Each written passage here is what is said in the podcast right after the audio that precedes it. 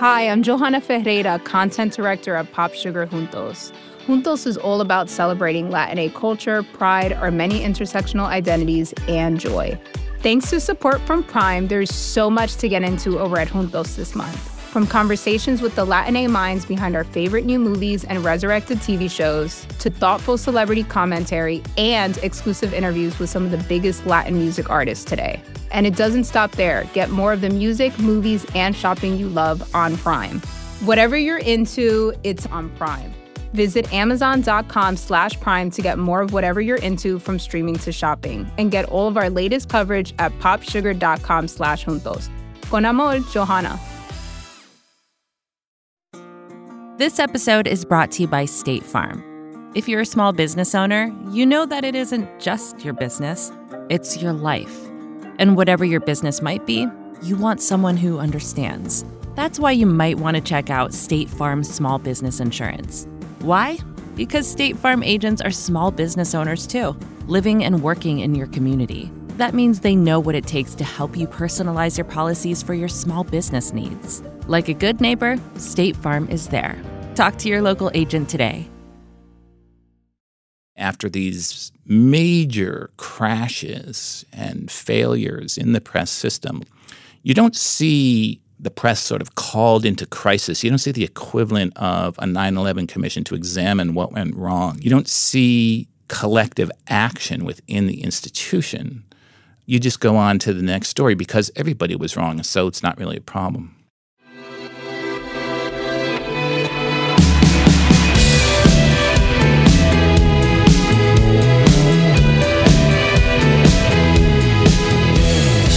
Hello, welcome to the Ezra Klein Show on the Vox Media Podcast Network. Before we begin, quick announcement. We're looking for an executive producer of audio for Vox's podcast. This is a, a, senior job. It'll be driving the editorial direction of our whole podcast operation. In that role, one of the big pieces will be working with me on this show. I would love someone who knows the show, has ideas about where it could go, what it could become, who should be on it.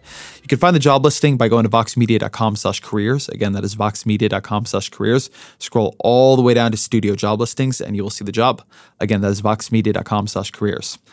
Okay, today's episode is tricky. There's a, a, small class of episodes where I'm a little nervous about releasing them into the world, and this is one of them. Uh, I'm talking to Jay Rosen, who is one of the smartest thinkers and critics of the media out there writes PressThink. He's at New York University. He's a really brilliant guy.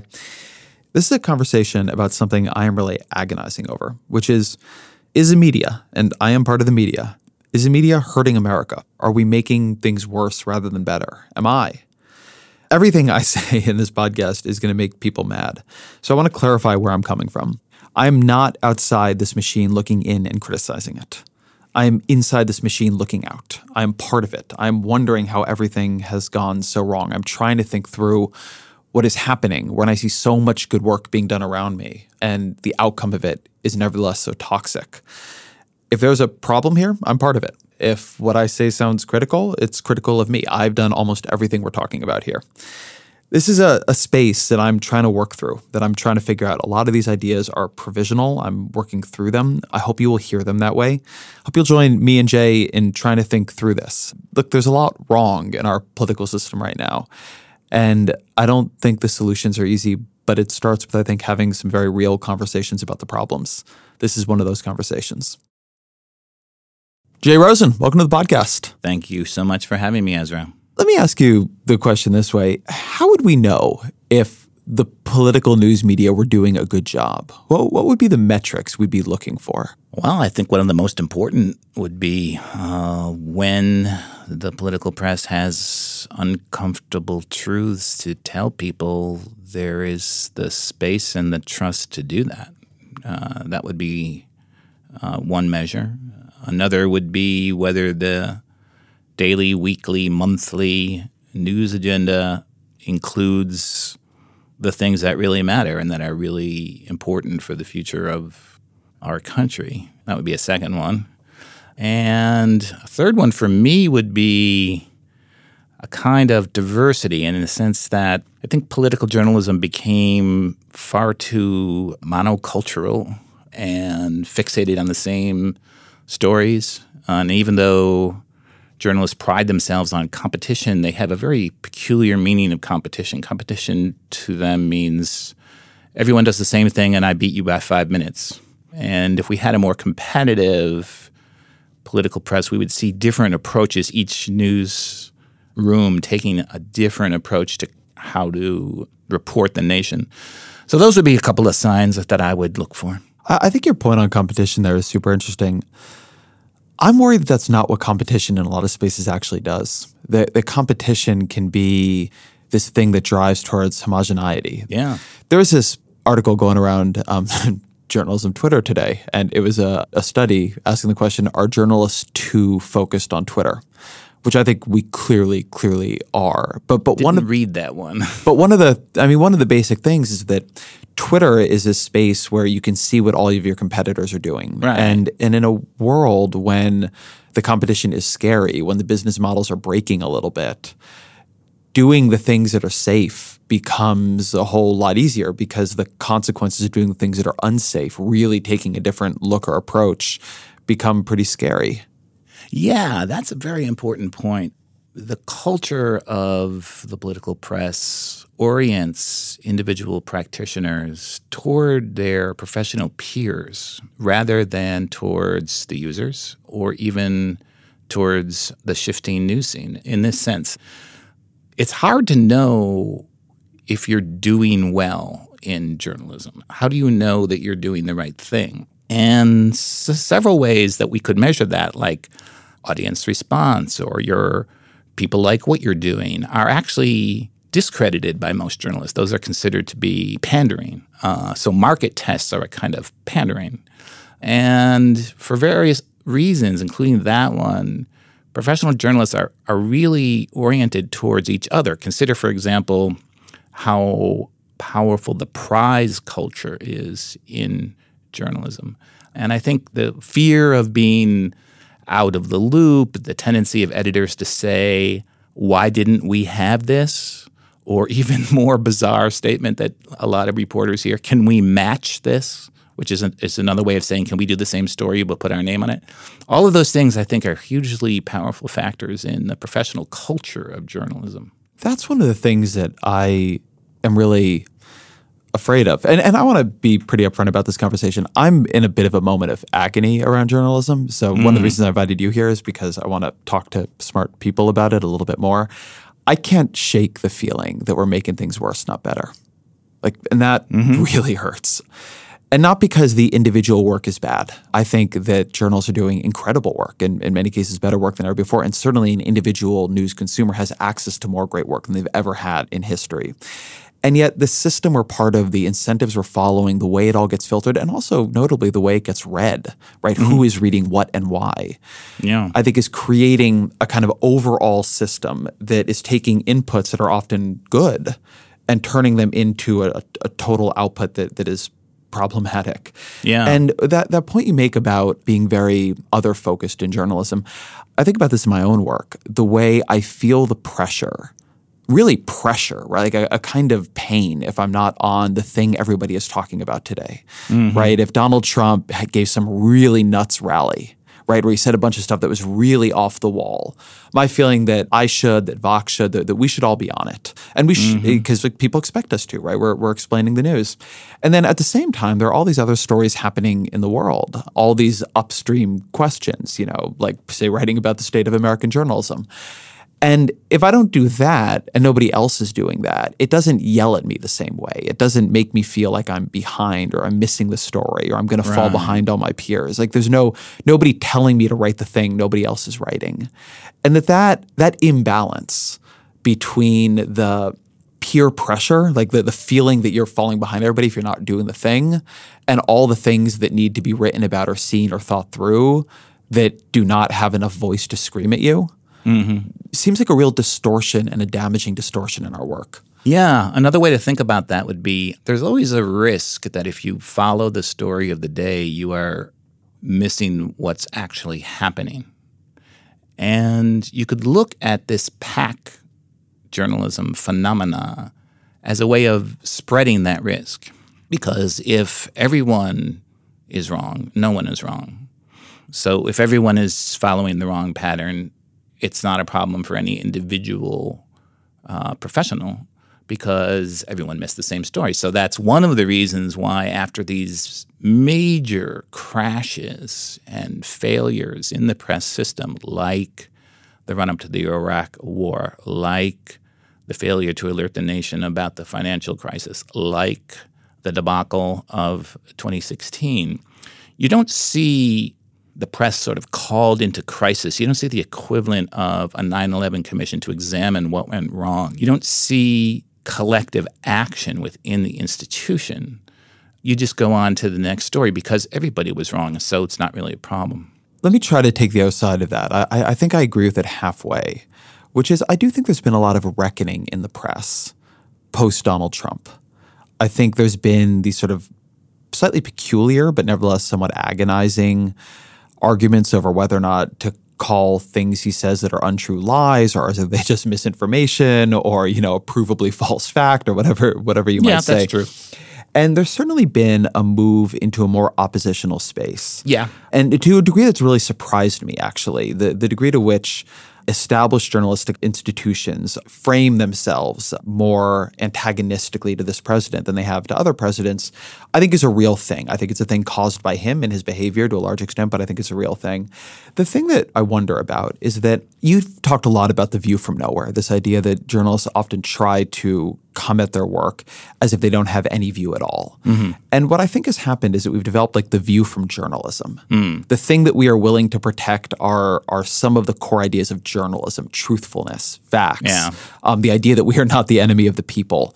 Which is different than actually being self critical of ourselves. We've become very critical of Trump, but I'm not sure that we have really thought through our side of this, where he's sort of been able to mobilize us into protection of ourselves and the things we believe we stand for. Mm-hmm. But that's almost, I do think, and this is why I, I always say I half disagree with that point. I think he's delayed a reckoning inside of us. Well, I have several thoughts on that. One is, it's taken me a long time to understand this as a student of the American press. And I think most people in journalism would probably deny it or say that I'm wrong, but I I think I'm right. Most people in the political press long ago decided that there is no such thing as ideological innovation in journalism. What I mean by that is they think the major questions are settled. You don't take sides, you're not part of this party or that party. You find out what's going on in politics and you tell the truth no matter what. And what else do you need to know? And partisans try to move you this way or that way, and you have to ignore that. And it's almost like an end of history thing. Like there cannot be any better resolution than that.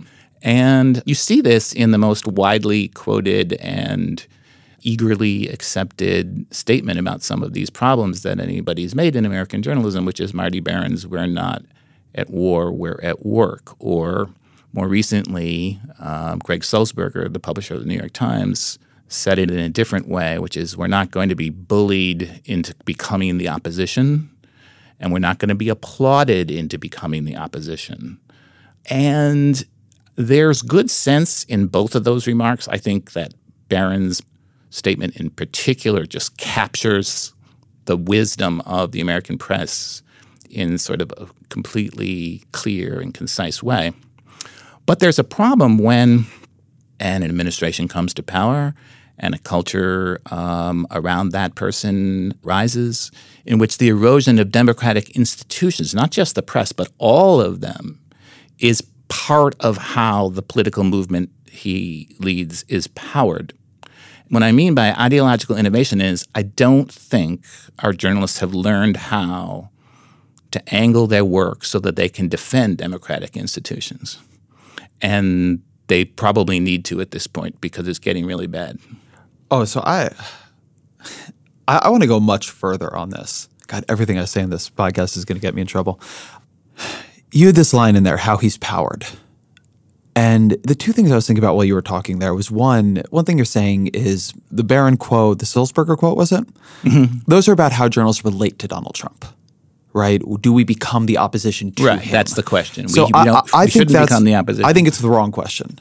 One question is how did we give rise to Donald Trump? And yeah. far from how do we defend American institutions. I think there's a real question about how do we stop making them worse. I think it's a very self flattering space right now that we are the people defending American institutions. And by the way, of course, it's true for some of us, right? One thing you always get into when you get into any criticism of journalism is that like people immediately point to like the investigative reporters and like God bless the investigative reporters. Right. But that is not what all everybody's doing. No, right. That's not what that's not what most of what is happening on cable news Yeah. is say. And so here's a way I've been thinking about this problem. And, and here's why I'm worried we are part of a much bigger system than us, by the way, that is leading to a, a real degradation of American institutions. I think of this like as like the Donald Trump, like Michael Avenatti problem.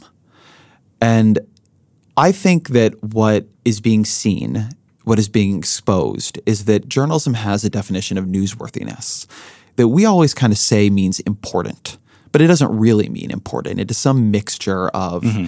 important, new, outrageous, conflict oriented, secret. Like there's a lot of things happening in it. But one of the ways you can hack it is if you just go outrageous enough.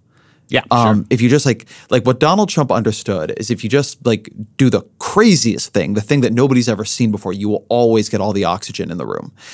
And then I think in certain ways, and I don't want to compare him to Trump in his ethics or morals. I think he's he's doing something different. But I think Michael Avenatti has recognized that there's a way of hacking the system too. It's a kind of like it's a very loud talking about like getting into a fight with Donald Trump Jr. in an MMA cage match. I mean, there's something happening there that is unusual where this guy has had a very, very fast rise. You know, also for legal work, but but also as a media personality, very separate from the legal work he's doing, such that he's now being pulled in 2020 races. And the thing I think about, the, the way in which journalism, I think, is an actor in here that we don't want to admit, is I think about Amy Klobuchar. Amy Klobuchar, the senator from Minnesota, is arguably the most popular politician in the country. Um, if you run one of these like looks and think, look at who is the most popular given where their state is on like the red blue measure, Klobuchar is probably the most popular politician in the country, correcting for state bias. That's a remarkable thing. And part of the reason is that she speaks in a way that like a lot of people can hear her. I mean, even in the Brett Kavanaugh hearings, he began by saying, "Hey, look, I may hate all these other Democrats, but but Senator Klobuchar, I like you." And then he got in trouble by by attacking her because he can't he do that. And he yeah. apologized.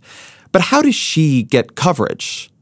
Why why hmm. does she not get more coverage? Why does arguably the most popular member of the U.S. Senate not get more day to day coverage than Michael Avenatti? Yeah. And like that is the way I think we are probably making things worse. We are making decisions about who to amplify and being led into decisions about who to amplify by algorithms and the public. I mean, there's all kinds of things working in the system that I don't think we even fully understand. But overall, like the voices that are winning out in that are not, I don't think, the best voices for the system. And they're also not the most, at least when they start, the most important voices. We can then make them the most important voices. And then, of course, we have to cover them Yeah. but they're not when they start the most important voices. And like that's a thing I don't I don't I actually don't know how to solve it. Um, but I don't think we're reckoning with it well. Yeah, I agree with all of that, but let me let me go back to the beginning of of that observation. Journalism academics have always known, and we've talked about this a lot, that newsworthiness, as the American press defines it, isn't a system with any coherence to it. It doesn't make any sense. It's just a list of factors that occasionally come together to produce news. And there's no real logic to it other than it's a list of things that can make something news. And it's not a system, it's not thought through, you can't reform it, it doesn't have any ideas behind it. And the advantage of it is that it leaves maximum leeway for editors to say this is news and that's not news. And so it's news if journalists decide it's news. And one of the things that slips in there, of course, and I know you've written about this, is that entertainment logic can actually be the logic that a news company is operating under. And it doesn't have to explain that to its users or even to itself. So, an example I would use is the way that CNN has purchased these pro Trump talking heads to people its panels with doesn't have any editorial logic to it. That it is, it makes sense to have conservative voices. It makes sense to have um, people from the middle of the country. It makes sense to have people who have certain priorities. It doesn't make editorial sense to have a pundit who's defending Trump right or wrong. But it does make sense to have people like that on the air Avenatti would be an example. If you are following entertainment logic, if the uh, news show is more like a sitcom where you need predictable characters who can generate endless plots and you can slot them into which role they are playing because you always know what they're going to say. And I think entertainment logic has become a huge part of what the news system, especially the cable news system, does, but it's described as as news. The other point that I would make in response to what you said, most of which I agree with, is that when I said there wasn't a reckoning after these big fall downs, I mean about fundamental things like this. We don't really have a press corps that takes responsibility for the priority list that it ends up working from. We have journalists who are just reacting to events. And when you have a political figure who is beyond embarrassment, who is deliberately polarizing, who has no sense of shame, and as you've written, doesn't care about negative coverage and negative publicity, that does hack the system. And I don't think our journalists have figured out a way to respond to that. There are two things in there I want to pick up on. One is this idea of taking responsibility for the priority list, and the other is entertainment logic. And I want to try to connect them. Let, me start with entertainment logic. I think another way of saying that term, which is in some ways honestly clearer, is market logic. Journalism mm-hmm. is a very competitive market. And I also just think it's constantly should be understood, and, and it isn't, that just the context of American journalism right now, which is different than it in the 90s, is it's a very difficult business. And yeah. all of us who've now been in it for you know the last decade or two have been through layoffs and we've seen great institutions fall. And this is not like when journalism was safe as a business and you could like do whatever. Like the threat of everything collapsing around you is always there. And that's a place where you get very, very tight to the market, right? You're very much trying to read the market. You're very much trying to survive. Mm-hmm. Um, and people don't want this is great um, line from George Saunders, the the brain dead megaphone many years ago, where he says, "Tell me the truth and tell me as much truth as you can while making a profit are not the same thing." Mm-hmm. But you know, if you're like, I get the press releases from CNN and MSNBC and Fox News talking about how they're outrating the other like yeah. all the they're always sending these press releases out. Right. Like they're really trying to win, right? They're like there's a market logic here. I think when we talk about entertainment, it sounds trivial. Um, like people are just making a decision to be entertaining rather than substantive. But rightly or wrongly, I think like what's really happening is they're trying to be competitive. Mm-hmm. Right, they're trying to to to have enough money to fund the journalism they care about most. I think is the the more generous way to put it, and I think that then gets into this taking responsibility issue. I really agree that we don't, as an industry, take responsibility for what we're covering. And I sort of think there are two reasons for that. One is that if we were to do so, then we sort of have to say why we're covering what we're covering. And that would right. open us up to the idea that we're not a mirror, we're an actor or an amplifier. Like we are we're a core actor in in everything we cover. Like we change it just by covering it. Right. And we don't want to like that's the scariest no, thing. That's death. Like, yeah, that's death, right? Which and yet it's obviously true. Mm-hmm. That's the weirdest thing about journalism. I've been writing about this I know. 15 years. That's so why I wanted I, you on the podcast. On that one. Like, yeah. like, and I want to talk about that. But, but the other thing that's not just that part, right? That's like the sort of guild issue. But the other thing that's hard to take responsibility for is that we see ourselves as a public trust and, a, and an actor on behalf of the public, and we're also a business. Mm-hmm. And like in any market, no matter what you're doing, if you're really in the market, like its incentives seep around you. Yeah there are places that are fully separate from the market, say a ProPublica. But for a lot of us, it's not. And uh, I think particularly in this era when things are so competitive and everybody's competing so hard over, you know, with Facebook and Google, a declining advertising market, like we don't know how to take responsibility for the fact that we somehow have to survive, but also cover the right things. And like, like how do you do that exactly? Well, this is one of the reasons that in response to my own sense of frustration and despair about all of these problems that we're discussing. I'm working with the Dutch startup, The Correspondent, because it kind of starts the whole thing over. It tries to develop a business model, membership, in which people support journalists directly without the third party of advertising in the way, while at the same time redrawing the definition of news, changing the incentives for individual journalists, uh, and and kind of rebuilding the architecture of trust in journalism. And it's a tiny drop in the news system, and it's most likely, you know, not going to work to change that system. But it's the only thing I could think of doing because you're right that all these interlocking failures are keeping the new system sort of in the same place, despite the fact that everybody in it knows that it's not working. And I don't have an answer to that except to try and start over. And that's what I'm doing with this Dutch startup, which is moving to the United States. But, but I do wonder about, I often hear subscription offered as the answer for this. And to some mm. degree, I think it can help. But I don't understand truly how those incentives are all that different my just read of the subscription space, um, the modern subscription space, not the one we had when it was you know local monopolies, and also I should note there's like a professional subscription space where you're getting the Wall Street Journal or Politico Pro or something because you need right, that. That's different. That's yeah. different. But a lot of what works in subscription is you've given people something they feel so identified with. Like it, it's so on their side, they're moved to support it. Yeah. yeah you know, if you look at the biggest podcasts that get supported on Patreon, say, they're not like the most modest podcasts. They're very, very, very politically intense. Yeah. Um, and so I do think the incentives of, of subscription are a little bit different for sure, but I'm not sure they're as different as people think. You know, people are very wound up um, correctly. It's a very, very difficult time. And someone who is their port in a storm you know, like in a way, and this is a weird thing to say, but Facebook and things like that have a, a little bit more of a subscription model than people realize. You actually do subscribe to things and then you keep getting them. You're not paying for them, right? So there's not money on the line. But what you choose to subscribe to matters there.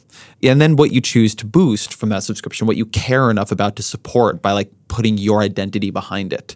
And if you look at what's thriving there, I mean, through the Brett Kavanaugh thing, people kept putting up the most overperforming posts on Facebook, and it was just like Fox News, Fox News, Breitbart, Fox News, yep, Ben Shapiro, Breitbart, Fox News, and yep. like I don't know, that makes me skeptical that subscription models where people are supporting the things that they feel most strongly about and have the most identity connection to is going to look all that different.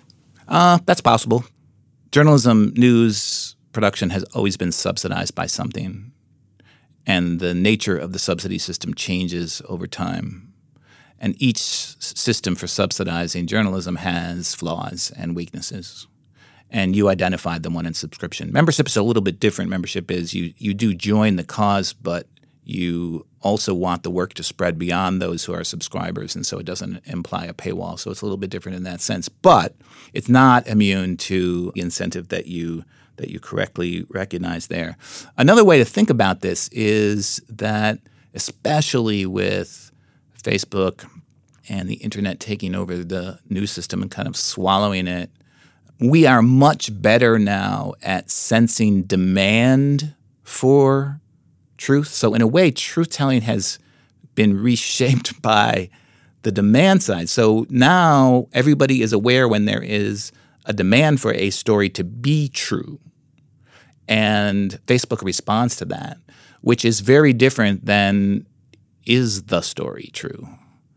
And I don't think we know how to deal with that distortion. So I'm I'm as pessimistic as you are about that. This episode is brought to you by State Farm. You've heard it before. Like a good neighbor, State Farm is there. But it's more than just a tagline, because State Farm agents are small business owners themselves who live and work in your community. And if you're in the market for small business insurance, who better to work with than an agent who understands what it takes? State Farm agents can help you create a personalized insurance plan that fits your small business needs and budget. Talk to your local State Farm agent today about small business insurance. Like a good neighbor, State Farm is there.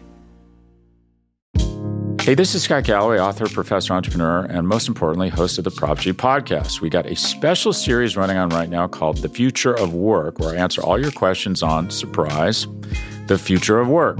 Questions including what are we missing when we work remotely, or how do we handle work life balance when a major opportunity comes knocking? From the provocative to the technical, we're offering insights you won't want to miss. So tune in to the future of work, a Prop G Pod special sponsored by Canva. You can find it on the Prop G Pod wherever you get your podcasts.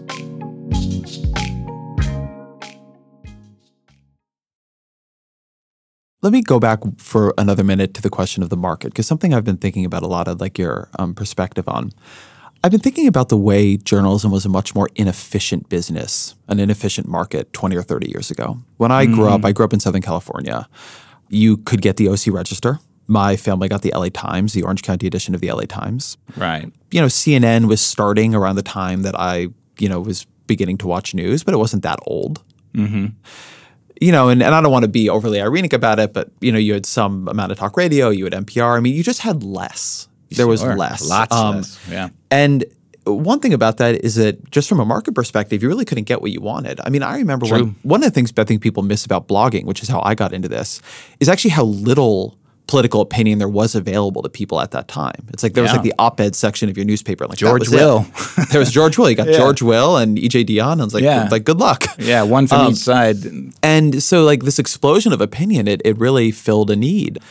And also just this explosion of everything, right? International news. I mean, my, my father's Brazilian, and I remember when he could start getting Brazilian papers online and, you know, read Le Monde and, and, and get more European news. It was very different. Yeah. And it was remarkable. So, on some level, like from the market perspective, like it got so much better. And then I think that you know, I wonder if some of the inefficiencies in that market weren't good. Like just some of the space, um, like the space between what everybody else was doing and what the audience wanted right that second, whether or not it was what they wanted overall, but what they wanted in that moment.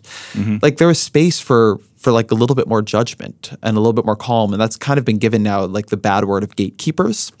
But Felix Salmon, um, uh, the the financial writer, but who's also a very I think thoughtful media critic, has often talked about slack in the system, like that journalism Yeah. needs a certain amount a certain amount of slack in the system to do its best work. Yeah. it can't be making widgets all the time.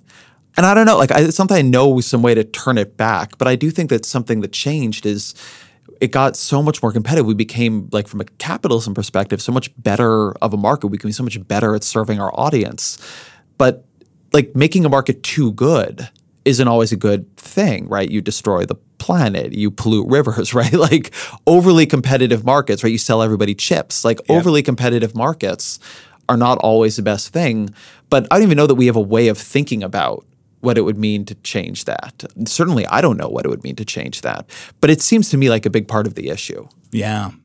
I've been thinking a lot about this uh, lately because of sort of where we've ended up with those changes that began when blogging and then social media began. Um, so, for example, I've been thinking a lot lately about something that happened in 2004. You'll you'll remember this during the Bush Kerry race. These gentlemen called the Swift Boat Veterans for Truth wanted to put into the new system the, the story that not only did John Kerry not deserve his medals, but he actually behaved dishonorably in Vietnam. And this was a charge that political journalists looked at and evaluated, and they found that it didn't have anything to it. It wasn't a valid claim.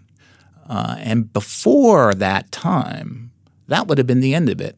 If the press didn't talk about it, it wouldn't be an item in the campaign. And of course, the Swift Boat Veterans for Truth in 2004 did become a factor in the campaign. And that story got into the system and into the political debate and influenced people anyway. And that was the moment where it became clear that this gatekeeping function, which does arise because of what Felix said, that there's a certain amount of slack in the system. I think that's a very important insight he had. A lot of people, including me at times, celebrated that moment. The gatekeepers don't have the same power anymore. And I could understand the frustration of people who had to go through those gatekeepers. I was one of them in writing about the press. I it was like before blogging and after blogging for me. After blogging, I could address people without the say so of the professional journalist that I was trying to write about. So I'm sympathetic to that. But now we can see that that comes with a lot of problems. Similarly, I used to write about this uh, fact about the internet, which is really important to understand that it creates a, a falling cost for like minded people to locate each other, realize how many of them there are, find champions, and publish their own concerns to each other. And that's a great thing about the internet. So, for today, if you discover you have a medical condition, you can easily find online people who share that condition. And you can find information that is very useful to you and you can find people to talk to. And you can kind of organize yourselves in a way that allows you to do battle with the medical system and with what your doctor is telling you. So that's the falling cost for like-minded people to locate each other. But it has such a dark side and i don't think i appreciated that as much as i should have. Something you just made me think about with Swiftboat veterans. I've been reading a book that's coming out, um, I think, in a month or two by Matthew Pressman called On Press mm-hmm. which I very, very much recommend to people buy when it comes out. But it's funny because it, it's talking about the rise of, I guess, really explanatory reporting, although the way we do it now is much more interpretive than when it was done then. But but in this sort of 50s, 60s, 70s period, the changeover from journalism is really a kind of stenography where they're just reprinting speeches and press releases and things are very straight to yeah. more interpretive reporting. And you know, he locates that story in one, a much more competitive business model where newspapers now feel they're competing with television, and television mm-hmm. is so much more visual and vivid and entertaining. And like, how do you how do you survive in that? But also, this goes to your point about the Swiftboat veterans, McCarthy. Yeah, Joseph McCarthy, McCarthy a, big, a, big, event in that history. And and the Joseph McCarthy, you know, as, as, people know, created this red scare, lied a lot, destroyed a lot of lives, but he was a powerful person doing something that was politically important. So journalists just dutifully wrote down what he was saying. Yeah. And became part of something that, that went really wrong. I mean, we now look at like it's amazing the way we narrativize things, right? What did the press do during McCarthy? It was Murrow right? Like Murrow yeah. stopped him.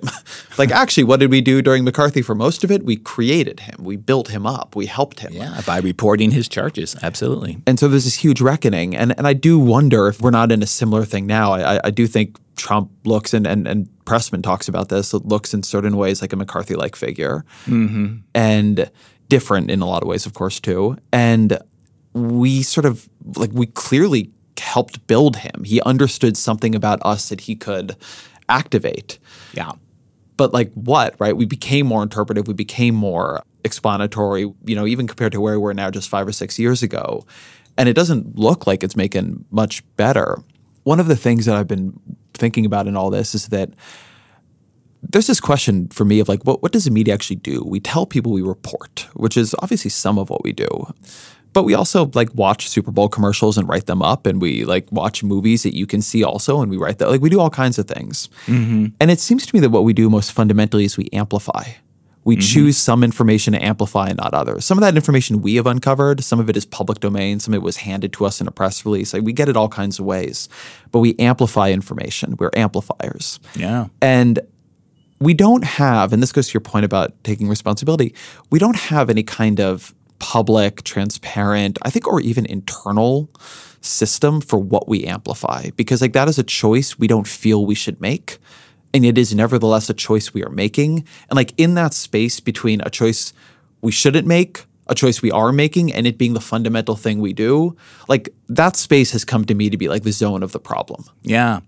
Well, this is why I've been writing about The View from Nowhere for so long, is that it's a name for that problem. And you're right. A lot of what journalism does is amplifies things. And there's nowhere you can go to look up what a given news organization is going to amplify for you. But you should. I wrote a piece uh, last year about transparency and trust in journalism. One of the recommendations I made in it was that news organizations should go public with their priority list. And it should be not just public, but live. Like I should be able to go to Vox.com and find a list of what your editorial priorities are going to be over the near term, the things that you're going to come back to. You're going to cover the news and you'll react to what happens, of course. But these are the things that we're going to come back to again and again because these are the things that we find are really fundamental. And what I mean by live is that it changes and it can shift and things can drop off that agenda and suddenly leap onto it. But it should be public and it should be there not just for the users to know what kind of news they're getting, but it should be there for the producers of the news, the journalists to know these are the things that we need to amplify because we believe they are extremely important. And we don't have a system like that. Well, actually, I'd like to hear you talk more about that because I've thought about this question and thought about what would something like that even look like? And how would you hold yourself to it? Because in some ways that could become very i know you're talking about it being live but if you're just creating them as just saying what you're covering at that moment then it's almost tautological. Like is it at a principles level? Is it the stories you think are most important? How would it actually guide us? Like well, at, at what level of abstraction are you talking well, first of all, no one's done it yet, so we don't know how it works, and it would have to be, you know, debugged and revised, and it would have to uh, be an experimental effort. But the way I imagine it working is it's literally a list of what you think are the priorities for your coverage over the short and medium term. And each item on it has a name and like a slug in newsroom terms and a short explanation for what it is, along with links to explainers for why that item is on the list. And it moves. So the priorities shift as events uh, overtake our predictions. Then on the other side of, the, like maybe right next to it, you could start to count what you're actually devoting your news space to. And then you would have this constant comparison. These are the things that we want to emphasize, and these are the things that we're actually reporting. And instead of apologizing for that, you would simply say, well, that's the tension in a news business. Like you can't always do what you planned, you can't always do what you think is important. You have to react to what's going on in the world. And so it would be sort of a a way to steer the tension between your agenda and what your performance is would be kind of like a running audit of your own coverage. You know, you're putting the unit there as the organization, right? Yeah, Vox, newsroom. the New York Times, the Washington Post. A newsroom is really newsroom. the unit. Yeah. Well, I think that may not, and I'm just thinking about this in real time here, but I'm not sure that's right. I, I think like running, having run a newsroom, I think it's too big. Um, I think anything that I could say about Vox or the Washington Post, more to the point, mm. there's so much happening. Yeah. That, but I wonder if the unit here isn't the individual reporter. I wonder if the unit here. So I'm thinking here, my colleagues at Recode, they have in their bios a disclosure statement, every single yeah. one of them. That was in and my transparency post also, but there yes. you go. Yeah. And so it, it's not really the thing you're talking about, but it's a little bit like here's some things you should know about them, right? Like, do they own some stocks? Are they married to somebody who's in the tech industry? It's, it's ways to know, you know, if there's something that might be biasing their reporting. Yeah. But you can imagine that going the other way, right? As like an, instead of a disclosure statement, a mission statement, right? What is guiding your reporting? Yes. And yes. that would be, that might be a more manageable space from which to operate. Yeah, you can imagine it starting that way. Um, that is a recommendation I've made for years as well. And the, and the reason is that that's really the start of a very different system for trust, which is you know, a key word in this discussion. That is the alternative system to the view from nowhere, because what those disclosure statements are is here's where I'm coming from. And here's where I'm coming from is a different way of generating trust because you know where these reporters are coming from, you can factor that into their reporting and use whatever discount rate you want for their perspective. And this is another reason why I urge newsrooms to go public with their priority list is that it, it helps us say, here's where they're coming from. And, and that's a different way of generating trust from the view from nowhere. What the view from nowhere says is, look, we don't have a stake, we don't have a priority list, we don't have an ideology, we don't have a view of the world. We're just telling you the way it is, so believe it because that's the truth. And that w- kind of claim is increasingly mistrusted. And if people on the receiving end don't trust that claim, you can't change that by insisting ever more strictly on that claim. And that's why I say here's where we're coming from is the alternative to the view from nowhere. The idea of truth there, I think, is interesting because this is a way in which Donald Trump has been very effective. I have this theory that Donald Trump turns everything he touches into something more like himself. He is amazing at setting terms of the debate. He's amazing at setting models of behavior. He's amazing at like the way he cuts a cleavage. It makes politics more like what he says it is. Mm-hmm. Um, anything like something as complicated as politics or the media or politicians or even a human being, it can be a lot of different things, right? Depending on how you treat me, for instance, or what context I'm in.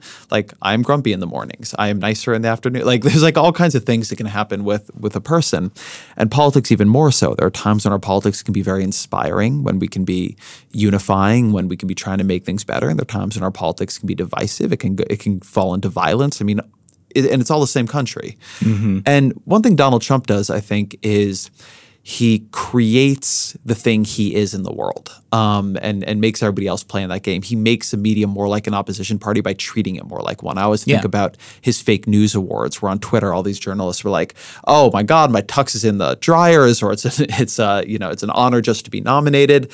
And for that moment, by treating us like the opposition, he got us to act a little bit more like the opposition out of frustration, right? And it wasn't a huge deal, but I always felt like that was a small victory for him because if you were on his side and you were looking at how we were acting, it kind of seemed like we were the thing he said we were, not fake, but the opposition to him, like we yeah. hated him. And one of the things there is Donald Trump has created this uh, rallying around the idea of truth, right? In a world of alternative facts, where he says, like, whereas people say, we had more people at our inauguration there before, and you're like looking at a picture. It's mm-hmm. like you mm-hmm. have to stand up for what's fundamentally a very simplified idea of truth. Mm-hmm. That, like, some things are wrong and some things are correct, which is true. But not to sound too postmodern here, but I do think one of the problems is that there are a lot of things that can be true simultaneously, and some of them cut in different directions. And it's about like how you frame the question, and it's about like the world is complicated, and and I do think one difficulty here is that he's gotten us just kind of like retreat to this idea of a very narrow idea of truth. Like we are defending the concept that just some things can be provably true. Right. When I think one of the very hard things, the, the harder question about the media, it's why I'm always more concerned about the problems of real news and the issue of fake news. It's like really easy to know what to do about fake news. You should get rid of it. But it's like the way Hillary Clinton's emails were covered. Oftentimes, and not always, that coverage was true, but it was so disproportionate to what was happening that I think it was actually false. It was yeah. it created a it created an equivalence that shouldn't have actually been there. And you could look at me and say I'm biased and I'm you know like I'm just a hack and maybe, but I also think that's correct. But we don't have a good way of talking about those problems of truth, like the hard problems of what is correct about the world, what is a way of looking at the world that makes sense versus just like what is narrowly true. And fact checking feels to me like part of the problem here, actually. Mm-hmm. It does a lot of good, but it's so based on this idea that we can adjudicate like, can it be fact checked? And if it can, then it's true. And if it can't, then it can't. And the really good fact checkers have much more complicated approaches to this. But I think we struggle a lot in this boundary of what are we talking about when we talk about true? Are we talking about like literally like it's not false? Or are we talking about our work is giving you an accurate perspective on the world in context? Yeah, I think we're completely losing this battle, you know, on, on every level. And fighting about truth itself is there's something inherently polarizing about that. And I think we're just at the beginning of understanding some of his methods for profiting in an environment where truth has become kind of exploded um, an example would be his use of verification in reverse. That's my term for it. Uh, you know, verification is trying to nail down a claim with um, facts, evidence, data. Verification in reverse is taking something that's been nailed down and introducing doubt about it. When you do that, it releases a lot of energy, controversy, furor, reaction. And then you can power your political movement with that energy. And I think this is one way that he has profited from from this sort of mess around around truth that journalists are enmeshed in. And I I, I don't think there's an easy way out of that. Um, partly because the the the truth telling system in political journalism actually rested on certain assumptions about how public actors would behave, especially presidents would behave and um, Trump shatters all those assumptions. So, a, a, simple example would be savvy political reporters took it for granted that all candidates would be risk averse. They didn't even have a category for the political candidate who was risk friendly. And that's what Trump is. He's not only risk friendly, he he he risks everything every time he opens his mouth. And I, and I think that so many of the routines of political journalism were based on assumptions, um, behaviorist assumptions about how candidates would behave that simply do not apply. And that's that's one of the epistemological crises in journalism right now. Speaking of epistemological crises, something you've talked about that I think is pretty important is the way having an asymmetry between the parties fries the circuits of Yeah. journalism. Do you just want to talk about that idea a bit?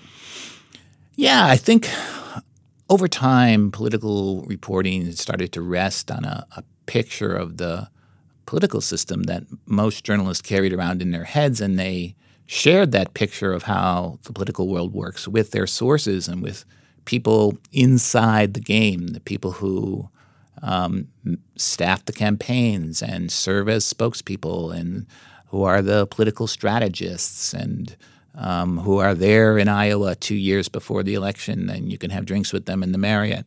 And in that picture you ha- of the political system, you have these two parties. They're they're roughly equal in weight, and they have different philosophies uh, about what's good for the country. And there's a battle between those philosophies every uh, election, and ground is lost. And they're roughly equivalent.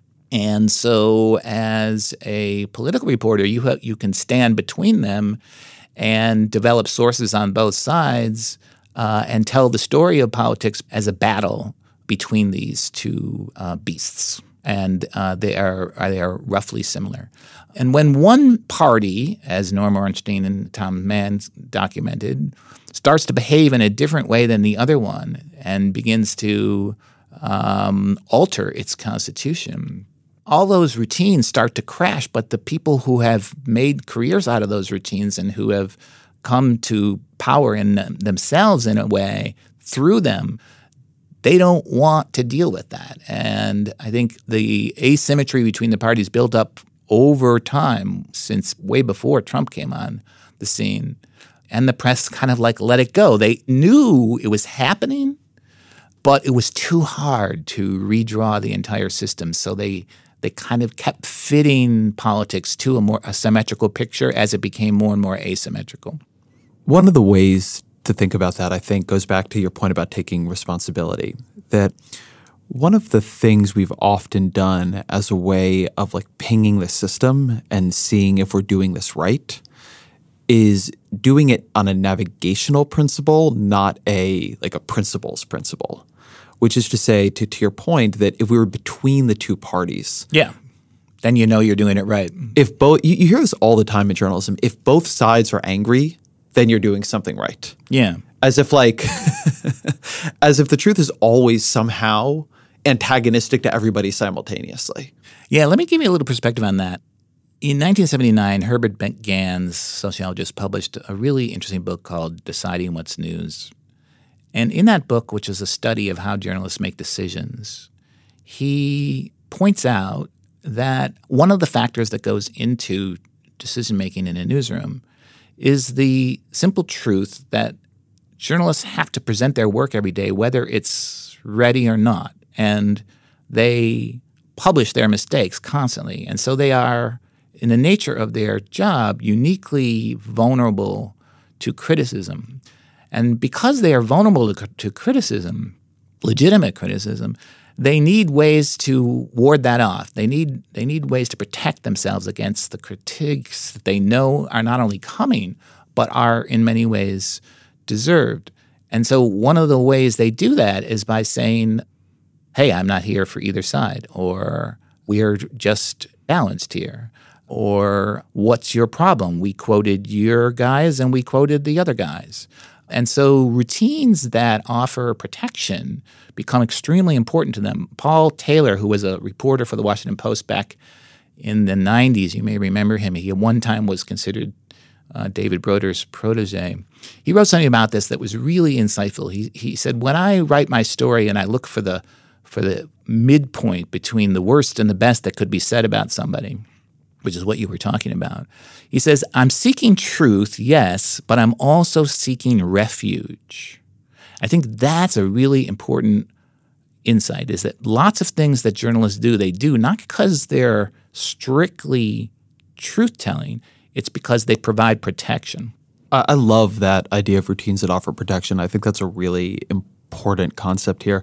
One way I've been thinking about this, so I come up through blogging, I've always been a critic of the idea of objective reporting, the idea that reporting can be objective. And part of the reason I'm a critic of it is that it often seemed to me that what you were getting wasn't objectiveness, it was formalism. Mm-hmm. We had come up with objective reporting had come to mean a kind of formalism in how reporting is structured. It quoted both sides. It, it had a kind of like approach, and it was protective. And one of the things that I think happened is that there was this approach to journalism that we used to hide. Journalists used it to hide. And then our enemies or our antagonists or the people who are angry at us, our critics, used it to manipulate us. Yeah. So if anything that's a formalism, That's right? called working the refs, right? Called working the refs, exactly. And in some weird way, I believe they came to understand it better than we did. yeah. Because I think that's true. Because we had a kind of version of it we said, and then a version of it we followed, and then like a version of it that we could follow on deadline. Right? There were Mm-hmm. like all these different things happening simultaneously.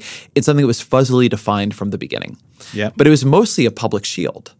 It, it was mostly like not a principles level view of of how to, of, of what truth is, um, which is in, in theory what we're trying to get at. It was like an idea of like how to do journalism. I don't want to say safely because a lot of that journalism is very dangerous, but it was a on the industry and institutional level. It was like a, a way to keep the maximum number of people connected to your institutions, um, which was the business model in a period of monopolies Yeah. but we didn't really understand it as that because like nobody wants to think and particularly in journalism we never want to think about what we're doing as a business which is another complicating factor here which you don't get in other kinds of business Well, let me build on that. yeah please on this point that you that you made about protection. Another form of protection is what I call the savvy style in political journalism. And I say that because the question who's going to win, which is the classic horse race question, is a safe question because it's clearly not ideological. And one of the things that I think got the political press into so much trouble is that some point in the late 70s, 80s, I think political journalism took a wrong turn into this kind of savvy style of analysis where you take that slack that uh, Felix said they have, that room for interpretive maneuver, and you use it to start chronicling the game aspect of politics and bringing readers inside both the strategies and the tactics of the political players in an attempt to explain who's winning and how they're winning. And that style of coverage, which is focused on political operatives and polling and positioning, and as I said, the game, is in a way protection itself because it's very easy to produce that coverage and seem totally non ideological and not offend anyone. And one of the really insidious results of that style, which became the dominant style in Washington journalism, was that it teaches citizens to look at their fellow citizens as objects to be manipulated. And that way of seeing, where you're teaching the readers to become kind of like insiders themselves, was, I think, a big wrong turn. I want to think about that for a second because I, that doesn't ring true to me, and, and, and in this way, but but I could be wrong. Which is, I agree first on that on both that style existing and on how poisonous it is. But I think that was about peers. I think that was about climbing the journalistic ladder. I think the savvy style in journalism is about writing for other journalists and impressing your editors and impressing people who might give you a job and impressing the people who are your sources and, and sort of on and on and on down the line. And not to say that it has nothing to do with readers because some readers are into it, but many, many, many more are not. But like I, I'm a journalist and um, I've been in lots of rooms with people who could give me a job or give me help or who are my peers and whose respect I want. And we're all political junkies, Yeah. right? We're all doing this because on some level we're really interested in it. And the the coin of the realm is the savvy style, is knowing what they don't know, is being able to make predictions that they can't make. Right. I, I always think it's very interesting that these tip sheets that became very important. First, um, the Mark Halperin, uh, the Note, and then Mike Allen's playbook. Yep. A lot of them have their genesis, if you like go and read the profiles of them, as something that was being done internally, for other journalists, and then it got brought out to the world. Yeah. Right. It never started with the reader in mind. It always started with the peer group in mind, and then it became it became so influential about on the peer group that everybody else begins doing it too.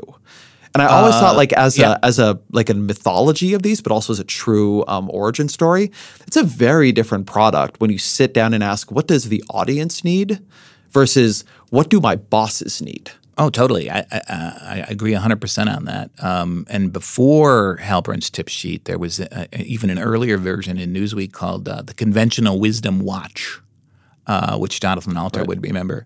Um, it was the same sort of of thing. But uh, um, what Or you're saying, Hotline. yeah, Hotline, Right, which was like you had to pay similar. a lot of money to subscribe to it. I mean, Chuck Todd ran that, and and, and Yeah, he's now running. and it was for insiders. Yeah, I mean, it was very expensive. Yeah, but there's no contradiction between what you're saying and what I say.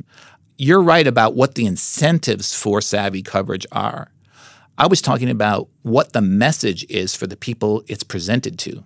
Because there's something very weird about telling citizens, voters, what the uh, candidates are doing to win the game. I mean, should I vote for the candidate with the best strategy?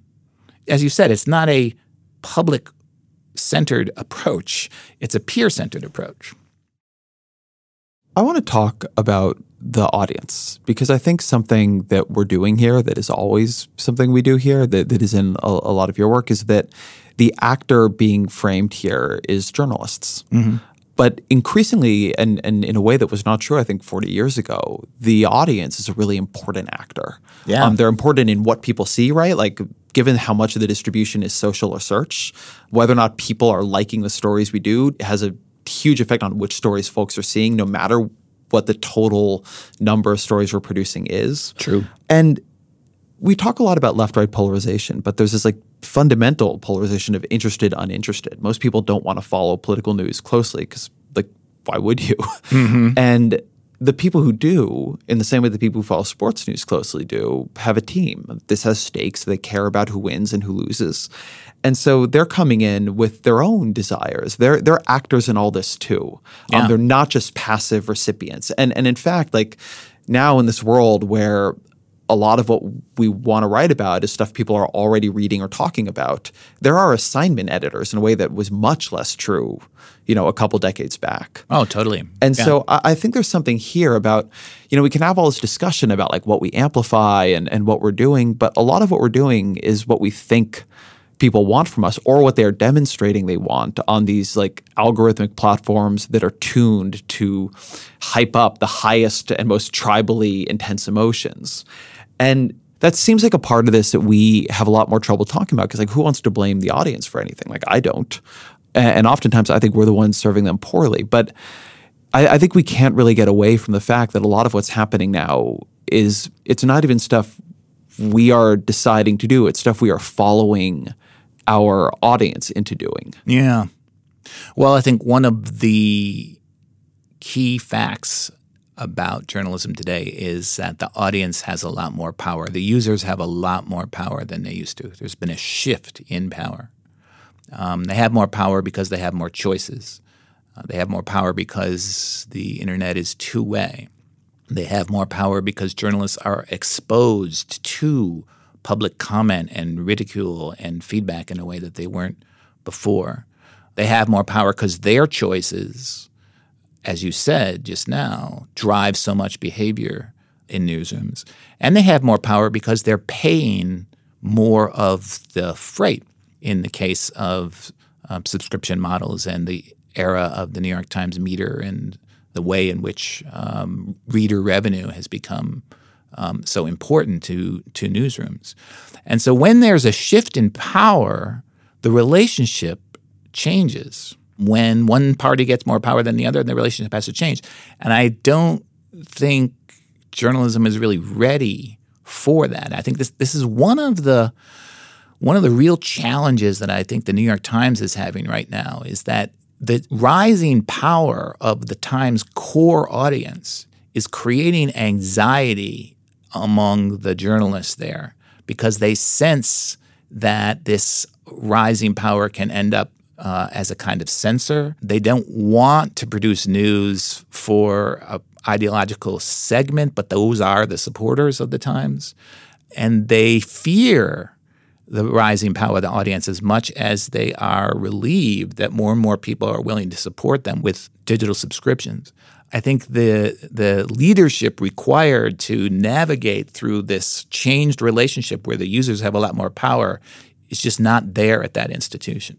I want to talk a little bit about how that power is expressed because I think this is this is something I'm struggling with. Let me give an example. Uh, there are a lot of ways somebody can tell you what they want, but the specific way journalists are learning what their audience wants is Chartbeat. Yeah. Um, is this Metrics. real-time analytics platform that we all have? Um, Chartbeat or you know other competitors of it, or to some degree social analytics that we all have, where things are going out in the world, and all of a sudden you see a lot of dots, right? You write about someone like uh, again to go back, like say Michael Avenatti saying something really, really out there or really intense, or saying like I've got something that's going to bring bring all these people down, and maybe he does, right? But you know, versus like you write about Amy Klobuchar's new proposal to you know improve infrastructure or whatever, and it's like the Avenatti one fills with dots and the Klobuchar one doesn't. Yeah, it's like a heat map. And one of the things I think about a lot is that on the one hand, that it, that is a way the audience is expressing power on us. I mean, we saw this very. I remember back in in 2015 when we began writing about Bernie Sanders, and all of a sudden we would see like this is way before he began going up in the polls. We would see huge influxes of traffic from Reddit. Yeah. Right. And so compared to say Martin O'Malley, who would write about like nothing would happen, um, you're like, okay, like there's a real audience interest in Bernie Sanders. Let's cover him more. Yeah. Right. And politicians who can get this right, enthusiasm matters, right? These are actually important. These are signals that matter. But but to go back to to say Avenatti or, or some of these other questions, the way the audience is expressing this, which is primarily uh, again coming from social platforms and, and things where they're also getting algorithmically enhanced or manipulated or amplified, is it's a weird way of expressing an opinion, right? It's not the same as what they would tell you if you sat down with them in a room for a couple hours. And there's a real question over which is the real them, right? Right. Is it what they are clicking on or what they tell you they want in a kind of calmer way? Is it, Right. you know, do I really want like to eat Oreos? I mean, yes, I really want to eat Oreos. Or do I really want to eat healthy? Because I also do really want to eat healthy. Like these things are both true for me. And one of the things I worry about, I'm not upset about the audience getting more power, but I'm worried that the way in which the very attenuated, narrow way in which we can hear them mm-hmm. and the way in which we can hear them is mediated by other platforms that like have their own very messed up incentives, which we've not talked about that much, is creating a very bad relationship between us and them. A relationship, you know, I I think one way to think about this is that in an era where the audience has more power, are they a lot happier with journalism? Yeah. Are they? Do they like us better? Yeah. And the answer is no. No. so so something's going wrong here. Yeah. Well, we, maybe we're getting somewhere, uh, Ezra, because I think what we may need is journalists who learn how to listen to both of those things. Meaning, as you know, I'm sure, because you've done so much work on it, healthcare is really important to people. That is something that they say again and again, and they often show it with their behavior. But it's not the immediate thing like listening to Michael Avenatti's latest explosive charges. And so maybe what journalists need to do is approach those two things, these sort of longer, deeper priorities that people say um, matter to them, as one set of inputs, and the immediate traffic numbers and what they're clicking on and what they're what they're talking about today as another set of inputs, and steer with both because that's the kind of relationship that that journalists need with their users. It's very similar to a friend who can tell you the truth about yourself, even if you're not necessarily open to hearing it. How does that ever happen? It does happen in, in our lives.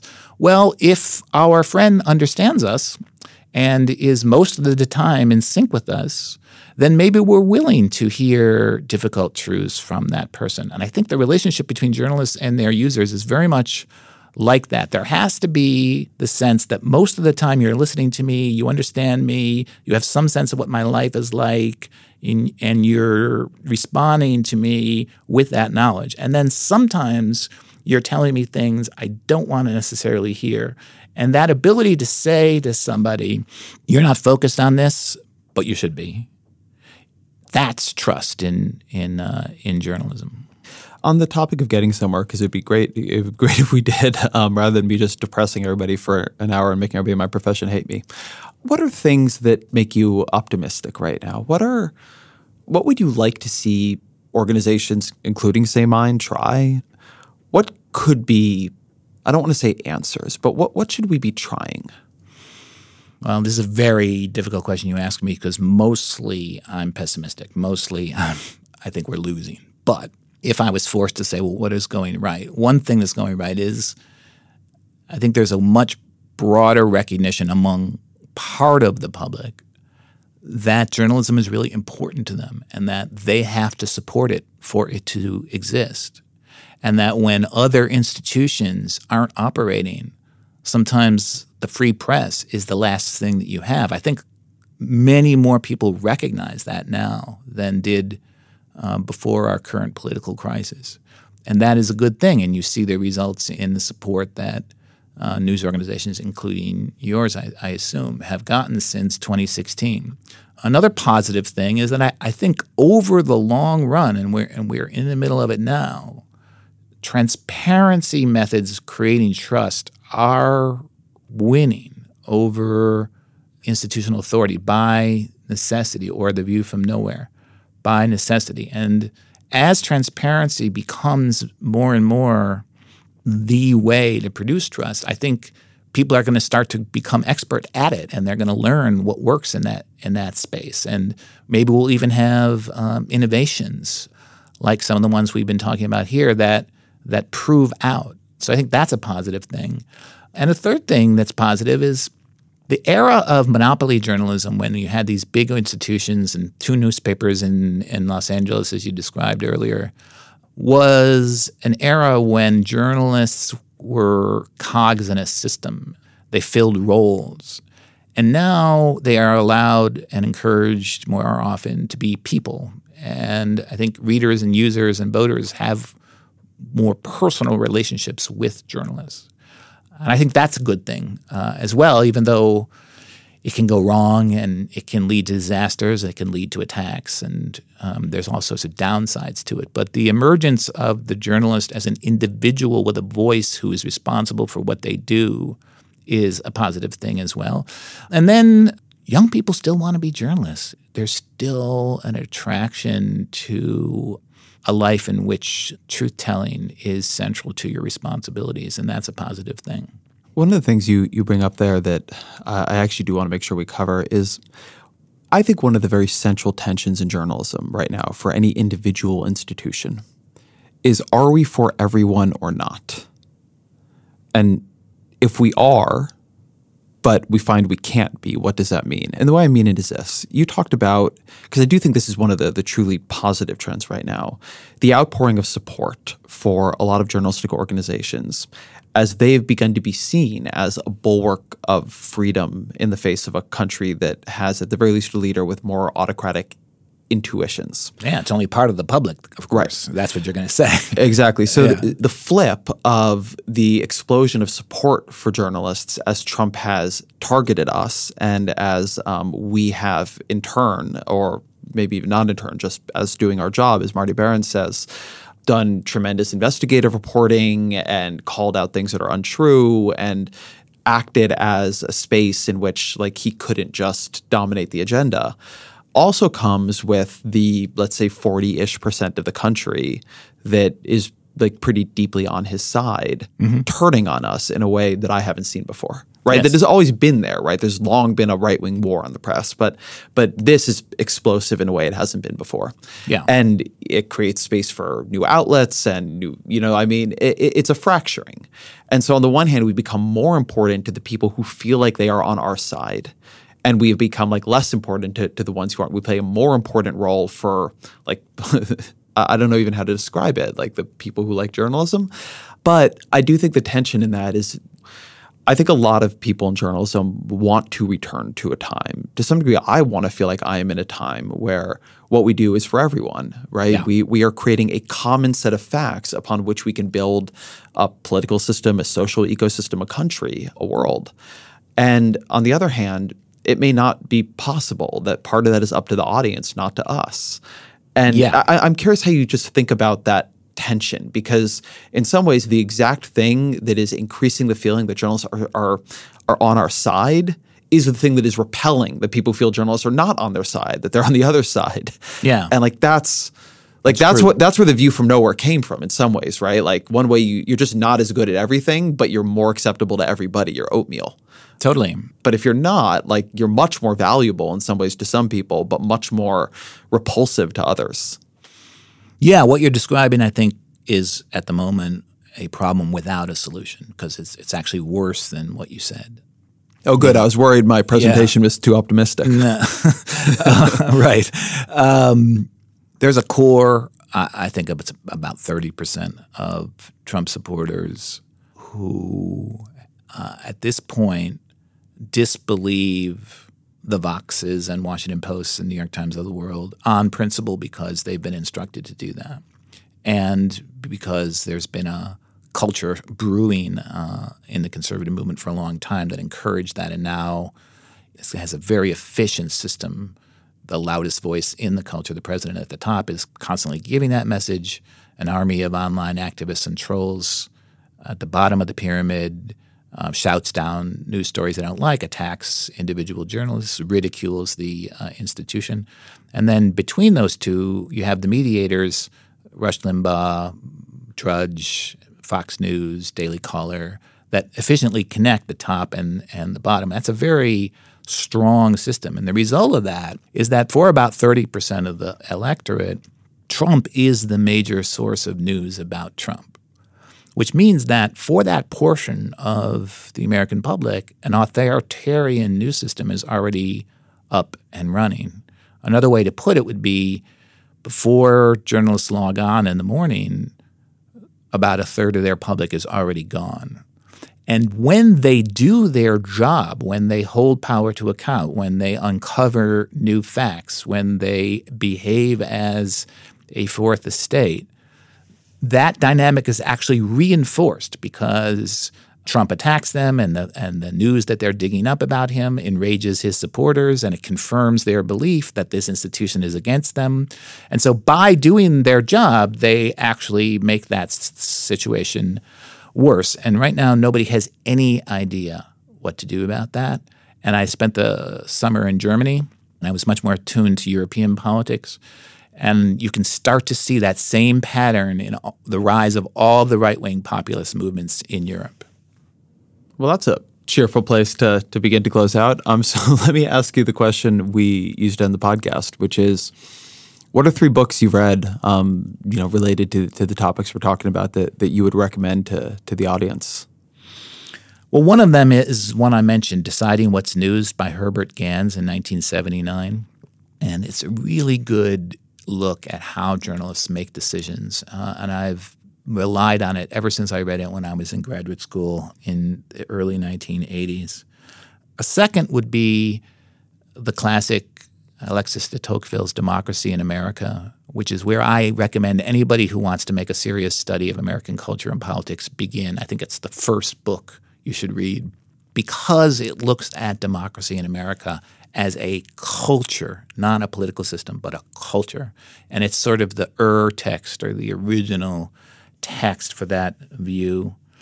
Another one is a little book, not many people know it, published in 1970 called Exit, Voice, and Loyalty by A.O. Hirschman, who's an economist. And it's a small book that tries to explain the options people have when they're dissatisfied with a company or an institution. Exit means you just leave. That's that's the market's most efficient way of registering dissatisfaction. Exit means you just stop buying the product. Loyalty is different. It's what can I do? I'm a Cubs fan and I suffer even though I feel the team is mismanaged and maybe one day it'll be better, but I'm a Cubs fan and so I'm loyal. And voice is you speak up. You say, "Hey, United Airlines, you know, you're mistreating your customers."